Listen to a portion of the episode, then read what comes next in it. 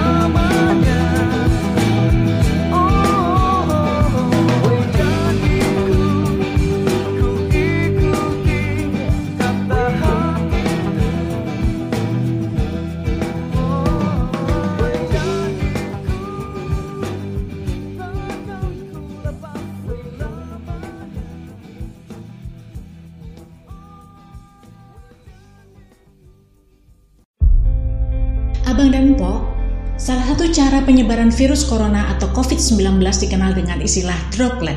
Droplet adalah penyebaran penyakit yang terjadi ketika orang sakit berbicara, batuk, atau bersin, sehingga mengeluarkan partikel kuman yang kemudian berterbangan dan menempel pada mulut, mata, atau hidung orang yang sehat. Penyebaran droplet ini terbatas hanya 1 hingga 2 meter, makanya kita diminta untuk menjaga jarak. Droplet juga dapat menempel pada gagang pintu, handphone, atau benda-benda lainnya. Jadi, apa yang bisa kita lakukan untuk menghindari droplet? Yang pertama adalah membatasi kontak dengan orang sakit. Tetap beraktivitas di rumah, menutup mulut dan hidung ketika batuk atau bersin, mengenakan masker, tidak menyentuh wajah, dan rutin mencuci tangan terutama setelah batuk atau bersin. Ayo abang dan empok pendengar radio Dapur Remaja. Bersama kita bisa lawan virus corona atau COVID-19 ini. Iklan layanan masyarakat ini dipersembahkan oleh Dapur Remaja Radio.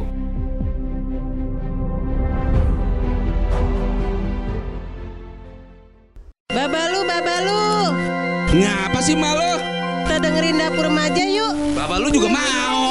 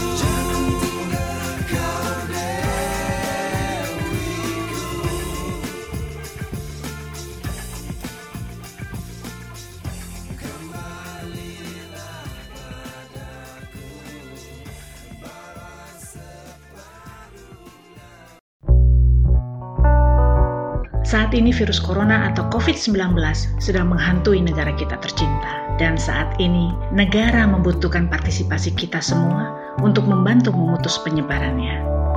Kita bisa melakukan social distancing atau pembatasan sosial dengan menjaga jarak sosial, membatasi kontak tatap muka, menghindari keramaian, mengurangi penggunaan transportasi umum, mengurangi perjalanan yang tidak perlu, melakukan aktivitas dan pekerjaan secara online dari rumah. Ayo abang dan pok semua, bersama kita bisa lakukan the social distancing ini untuk membantu memutus penyebaran virus corona atau COVID-19.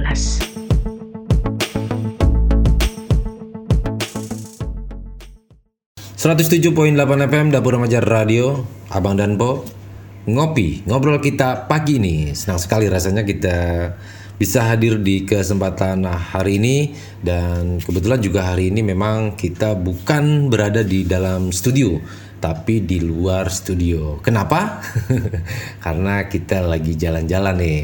Dan Alhamdulillah saya sudah berada di kediaman Bang Hasbullah Rahmat Uh, dan hari ini kita berada di acaranya uh, spesial ngopi talk show parlemen bersama Bang Hasbullah Rahmat, anggota DPRD Provinsi Jawa Barat, fraksi Partai Amanat Nasional Dapil Kota Depok dan Bekasi. Sementara ini beliau berada di Komisi 4. Nah, Abang dan Po, 30 menit ke depan kita akan ngobrol terkait laporan reses sidang pertama yang sudah dilaksanakan.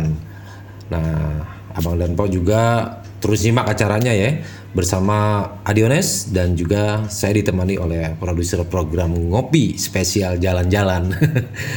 ya, kerjaannya jalan-jalan terus dan pastinya juga Abang dan Po hari ini kita akan membahas terkait dengan maraknya pembangunan di bantaran Kali Pesanggerahan, Rutilahu dan destinasi wisata yang ada di Kota Depok.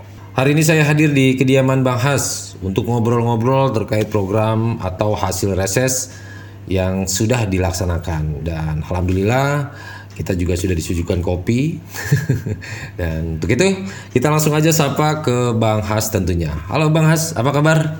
Baik, alhamdulillah eh, radio eh, Dapur Remaja, Abang dan Po yang saya hormati. Salam sehat selalu sekarang karena kita harus tetap patuh kepada protokol kesehatan. Iya. Ya. Yang kedua, ya saya menghimbau dan berharap bahwa pilkada di Depok hari ini berjalan lancar, tertib, eh, luber, dan masyarakat Depok juga bisa menggunakan hak pilihnya secara bebas dan demokrasi. Ya, gimana bang? Ah, bang, ini terkait dengan kegiatan yang sudah dilakukan bang. Apa aja? Tadi kalau saya lihat di sini di antaranya adalah salah satu eh, hasil reses di wilayah eh, Kecamatan Limo itu terkait dengan bantaran Sungai Kalip Sanggerahan yang konon sudah banyak difungsikan menjadi eh, perumahan atau rusak lah intinya seperti itu. Ya, ya memang eh, reses eh, reses satu di reses yang kemarin ya saya eh, karena reses provinsi itu kan ada tiga kali setahun. Iya. Saya di Krukut itu memang mendapat masukan dari LPM ya, dari masyarakat, dari RT, dari RW eh, bahwa eh, kali pesanggerahan itu eh, sudah beberapa titik yang eh, bantaran kalinya itu dibangun gitu. Artinya eh, boleh saya katakan bahwa eh, dalam undang-undang sesungguhnya bantaran sungai kali itu kan tidak boleh ada bangunan dalam radius berapa meter. Nah, kalau ini kan memang membangun pondasi perumahan itu kan sudah di dekat dengan kali, bahkan sampai ke kali. Nah, ini memang harus ditertibkan karena kalau semua orang memakai tanda kutip ya lahan bantaran sungai, maka pada akhirnya kita akan menuai hasil. Banjir, sampah menumpuk, si- longsor dan sebagainya. Nah, untuk itu saya sudah mempolapin ke Dinas Lingkungan Hidup Provinsi Jawa Barat agar berkolaborasi dengan dinas terkait di Kota Depok untuk eh, melakukan tinjauan lapangan ya.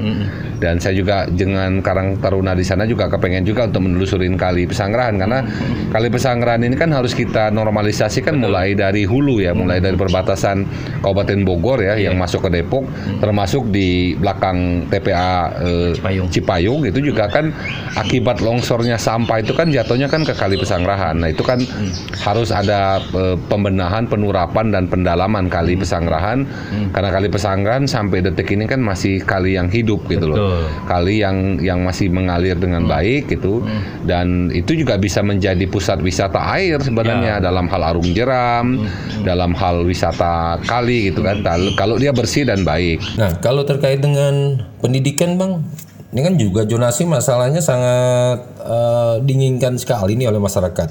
Setiap tahun dalam penerimaan siswa baru atau PPDB ini menjadi kendala. Bahkan banyak sekali orang tua itu ingin mendaftarkan siswanya ke sekolah negeri. Ya biasa sih harapannya kan seperti itu, Bang.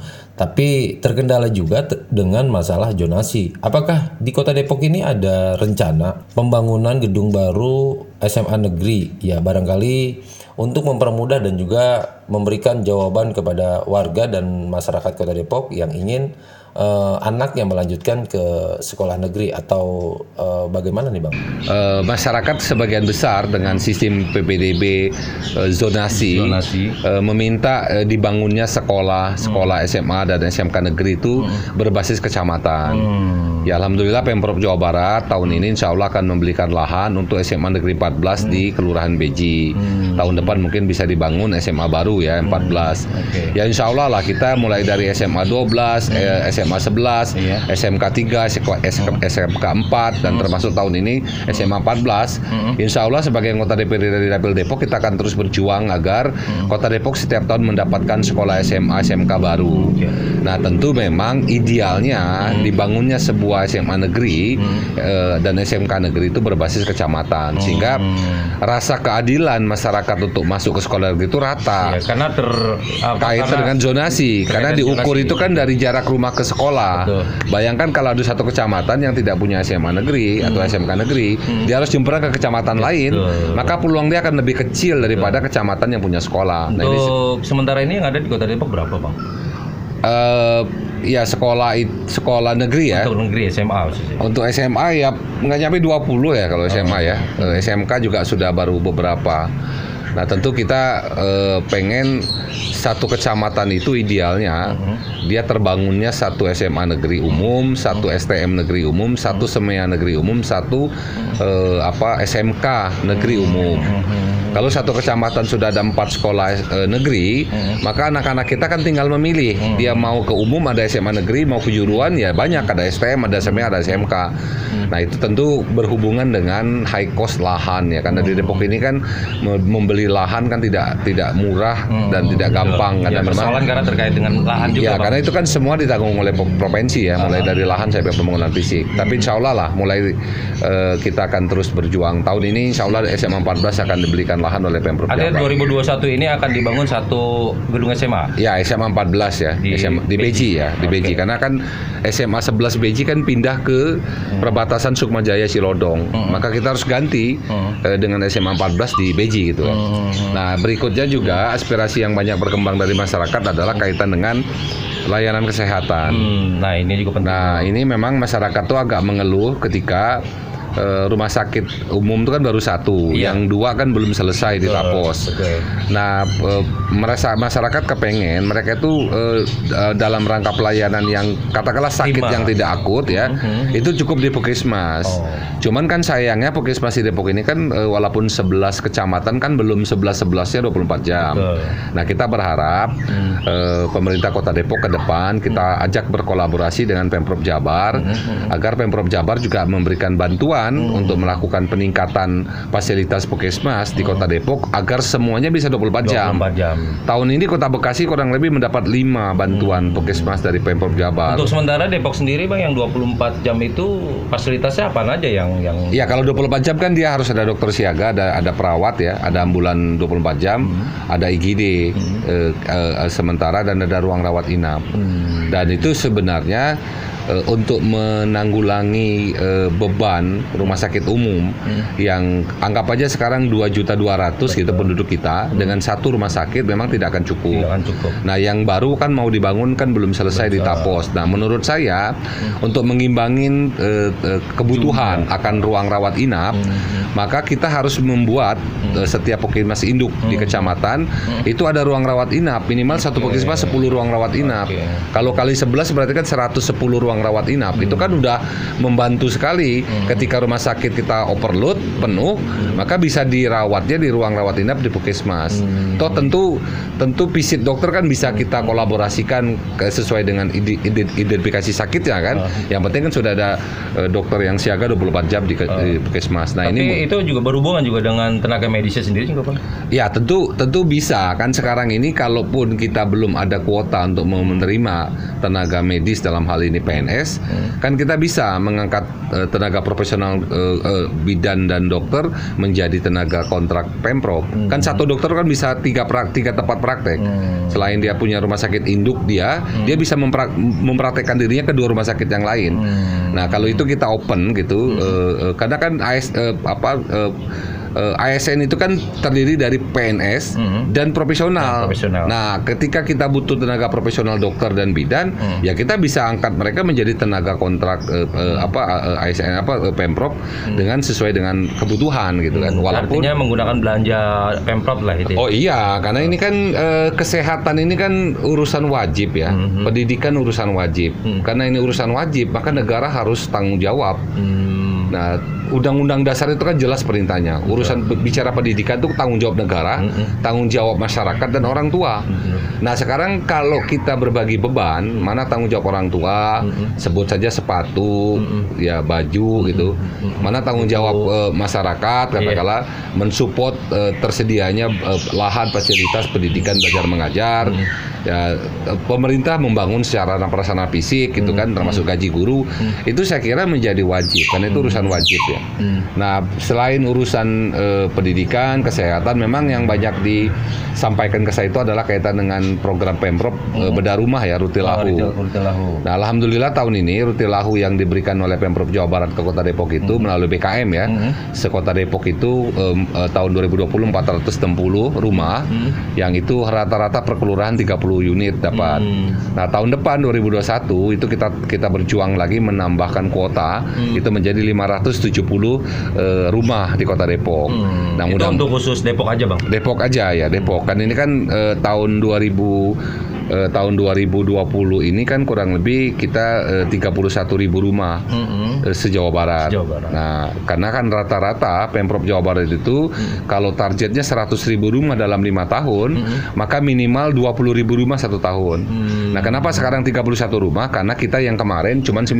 Hmm. Jadi kita kita bayar yang yang kurang kurang tahun 2019 Ya. di tahun 2020. Nanti tahun 2021 kita akan anggarkan normal menjadi 2.000 rata-rata per tahun. Per tahun ya. Nah, Depok Untuk di Depok sendiri bang, apa bisa jelaskan? Ya Depok Depok ini eh, tahun ini 5460, tahun depan 570. Tetapi masyarakat mengusulkan program bedah rumah dari anggaran APBD Provinsi Jawa Barat, dia harus melalui BKM. Oh. Karena BKM itu adalah mitra Pemprov yang berikut ada pendamping dari kita yang menginput ya data proposal online ke Pemprov Jawa Barat dan termasuk transfer bantuan keuangan Rutilahu juga dari Pemprov Jawa Barat melalui rekening BKM. Karena Undang-Undang 23 2012 itu kan tidak boleh lagi bantuan hibah dan sosial itu langsung, Langsung. kepada masyarakat atau Pemilik. kelompok, Mel- kecuali boleh melalui lembaga atau badan yang ber- berbadan hukum. Nah, kita bermitra untuk di kota melalui BKM eh, sehingga BKM lah nanti yang melaporkan, yang me- menginput, melaporkan dan mengawasi termasuk eh, membayar tukang dan belanja material itu adalah BKM. Realnya berapa bang? Eh, Angka. Angkanya 17.500 per unit ya. Per unit. Ya, di dalamnya ada termasuk ongkos tukang, eh, material dan ada biaya pelaporan bagi Hmm. Oh. PKM kepada Pemprov Jabar. Oh, Karena kan harus akuntabel pelaporannya ini kan uang rakyat kan. Hmm, betul. Nah, berikutnya juga eh, aspirasi reses yang kemarin itu yang saya dapat karena empat empat hari empat titik ya di Hmm. Oke. Bekasi juga empat titik empat hari. Nah, itu eh, masyarakat menginginkan Hmm. Eh, Depok ini juga te- apa segera dapat membuang sampah ke TPA Nambu. Karena TPA Cipayung dianggap Iya. sudah overload kan. Bermasalah banget. Ya, dan memang kita eh, eh, harus menyampaikan ke publik bahwa sesungguhnya Nambo ini kan eh, pemborong pemenang SPK yang dulu ya, yang Korea itu Iya. kan one prestasi. Batal. Ah, artinya ced- mereka cedera janji. Nah sekarang oleh Pak Gubernur dikeluarkan kebijakan untuk mengelola TTP, TPPAS regional Jawa Barat yang ada empat eh, regional, satu regional Jabodetabek adalah Nambo, Iya. dua regional eh, Bandung Raya adalah Legok Nangka, tiga regional eh, ka- apa kawasan industri Karawang Purwakarta, empat regional Cirebon Raya. Itu ada empat TPPAS. Nah Nambo ini yang pertama. Sudah running, sudah ada pemenangnya, tapi kan cedera janji. Cedera janji. Oleh Pak Gubernur untuk mengelola TPPAS ini diserahkan ke perusahaan BUMD Jawa Barat, namanya Jasa Sarana. Betul.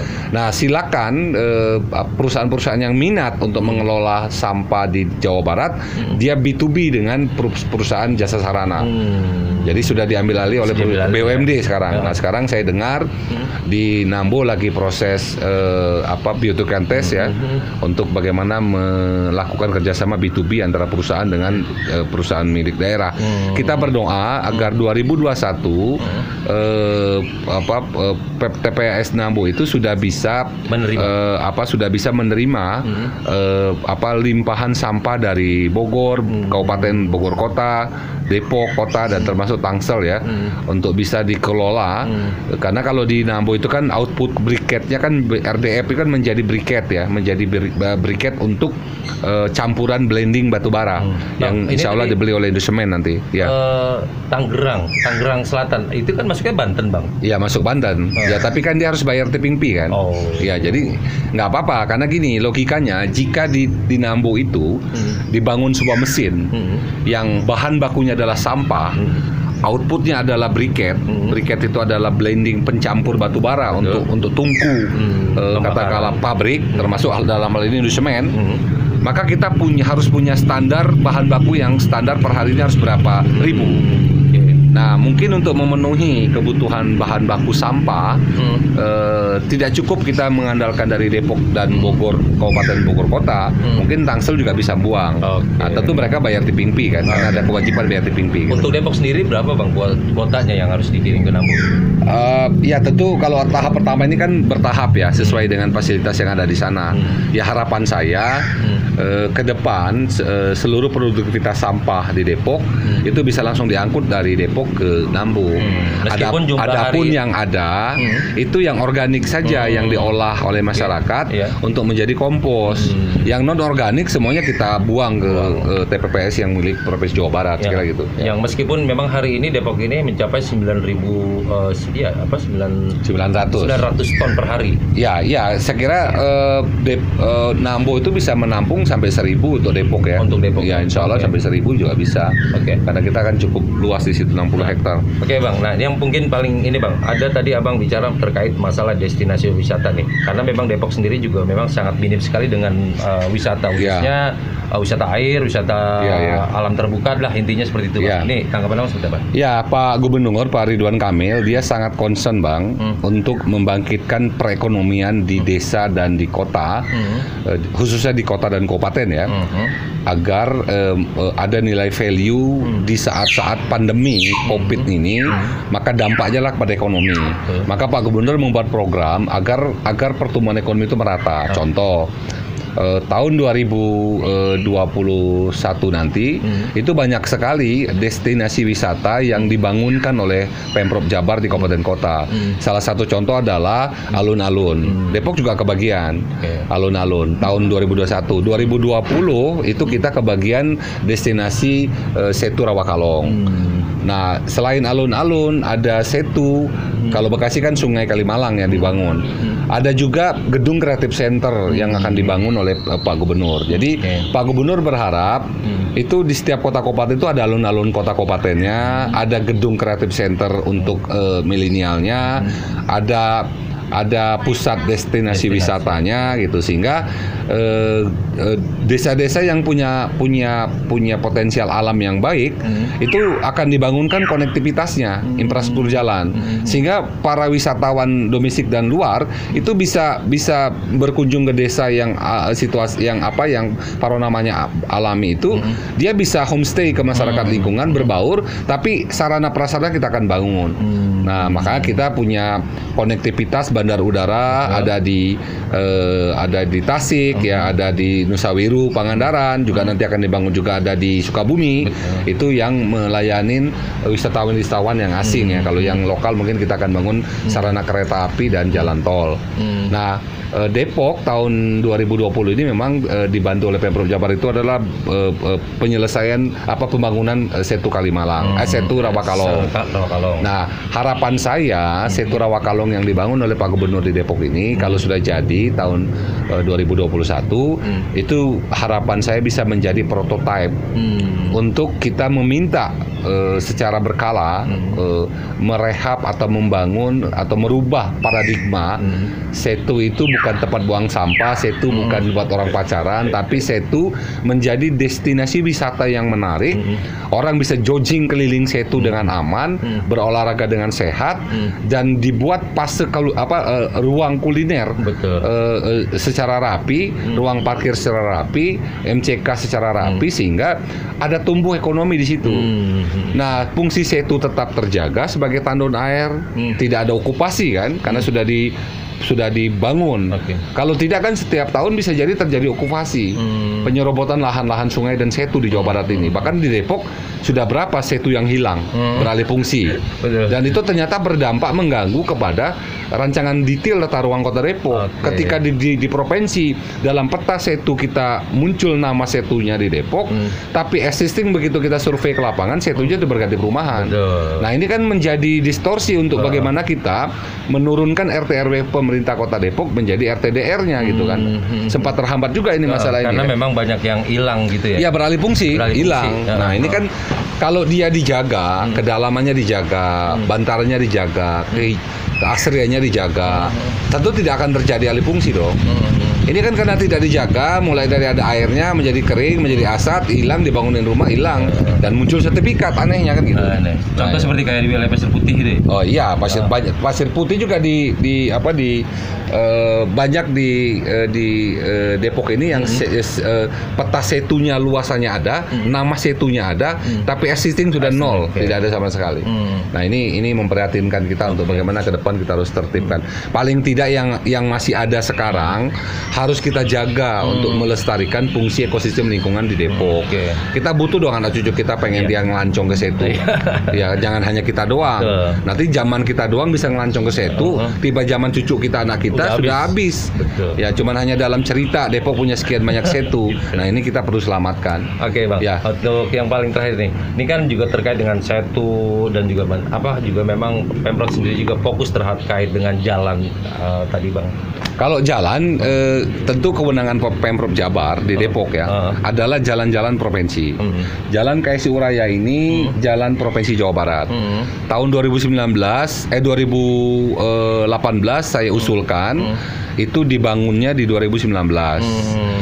Nah, selesai sam- dari KSU sampai ke, ke Kelurahan Kalimulia. Iya. Tahun 2020 kita usulkan lagi untuk terusan dari Kalimulia ke perbatasan Kabupaten Bogor. Hmm. Cuman alokasi anggarannya kan terekoposing untuk penanganan COVID. Iya. Maka dilanjutkan insya Allah tahun 2021 kurang lebih 16 miliar alokasi meneruskan penyelesaian jalan provinsi yang ada di Jalan KSU ini dari Kalimulia, Kelurahan Kalimulia sampai ke rel kereta perbatasan Kabupaten Bogor. Oke. Jadi intinya jalan tanggung jawab provinsi di Depok, insya Allah semuanya mulus. Semuanya mulus. Tidak ada yang rusak. Kita kita concern untuk bagaimana infrastruktur itu menjadi penting menunjang arus orang dan barang. Betul. Gitu loh. Jadi kalau jalannya jelek, sempit, itu itu orang berinvestasi juga malas. Iya, terkait juga tadi Kalau wisata, jalan raya Sawangan ya tentu eh, itu menjadi kewenangan pemerintah pusat Oh, dengan iya. jalan negara ya.